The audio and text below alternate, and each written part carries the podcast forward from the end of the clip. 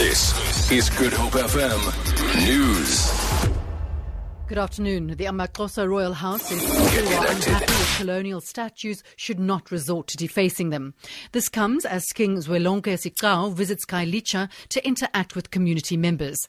The program themed Reclaiming Our Identity, Heritage and Cohesion precedes King Sigcau's coronation in the Eastern Cape next month. A member of the Royal House, King Daliwonga Mgwebi, says even though they may not like what the colonial state statues represent, they are a part of the country's collective history. Chief Mgwebi says dialogue is needed to address the matter. Economic Freedom Front supporters have poured red paint on the statue of Marthinus Wessel Pretorius standing at the City Hall in Pretoria. Earlier, the supporters protested at Church Square for the removal of the statue of Paul Kruger, which earlier in the week was defaced with green paint. The supporters chanting songs were also threatening to remove street names of all colonial leaders. The statue of Paul Kruger has been cordoned off with barbed wire. Police and members of the tactical response team are monitoring the situation.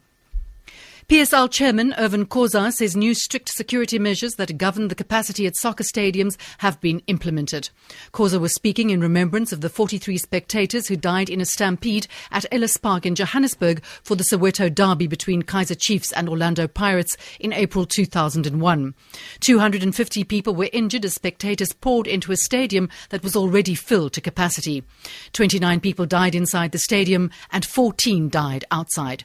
Khoza elaborates. We are committed, you know, as a PSL on safety at our stadiums.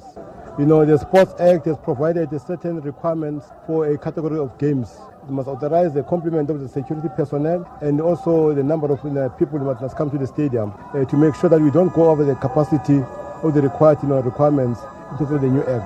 I think it was the impact of what happened at, at this park uh, to avoid you know, occurrence of the same kind of incident in our football again. And finally, Muslim Brotherhood leader Mohammed Badie and 13 other members plan to appeal their death sentence in an Egyptian court. This follows after the state confirmed their sentences for planning attacks against the state. Hundreds of people have been sentenced to death in a crackdown on the Brotherhood following the removal of President Mohamed Morsi in 2013. The sentences are the final phase in the trial, which saw Muslim Brotherhood leaders charged with encouraging members of the group to confront the state and spread chaos through protests in 2013. The BBC's Sebastian Usher reports. This is Mohammed Badie's third death sentence, although the previous two have not been upheld. The charges in this case focused on deadly clashes in Cairo following the ousting of the President Mohamed Morsi almost two years ago. Hundreds of Brotherhood supporters were killed as their sit-in protest was broken up by the security forces. Mass trials of Brotherhood members and supporters have since produced thousands of heavy sentences. Though only one death sentence has so far been carried out.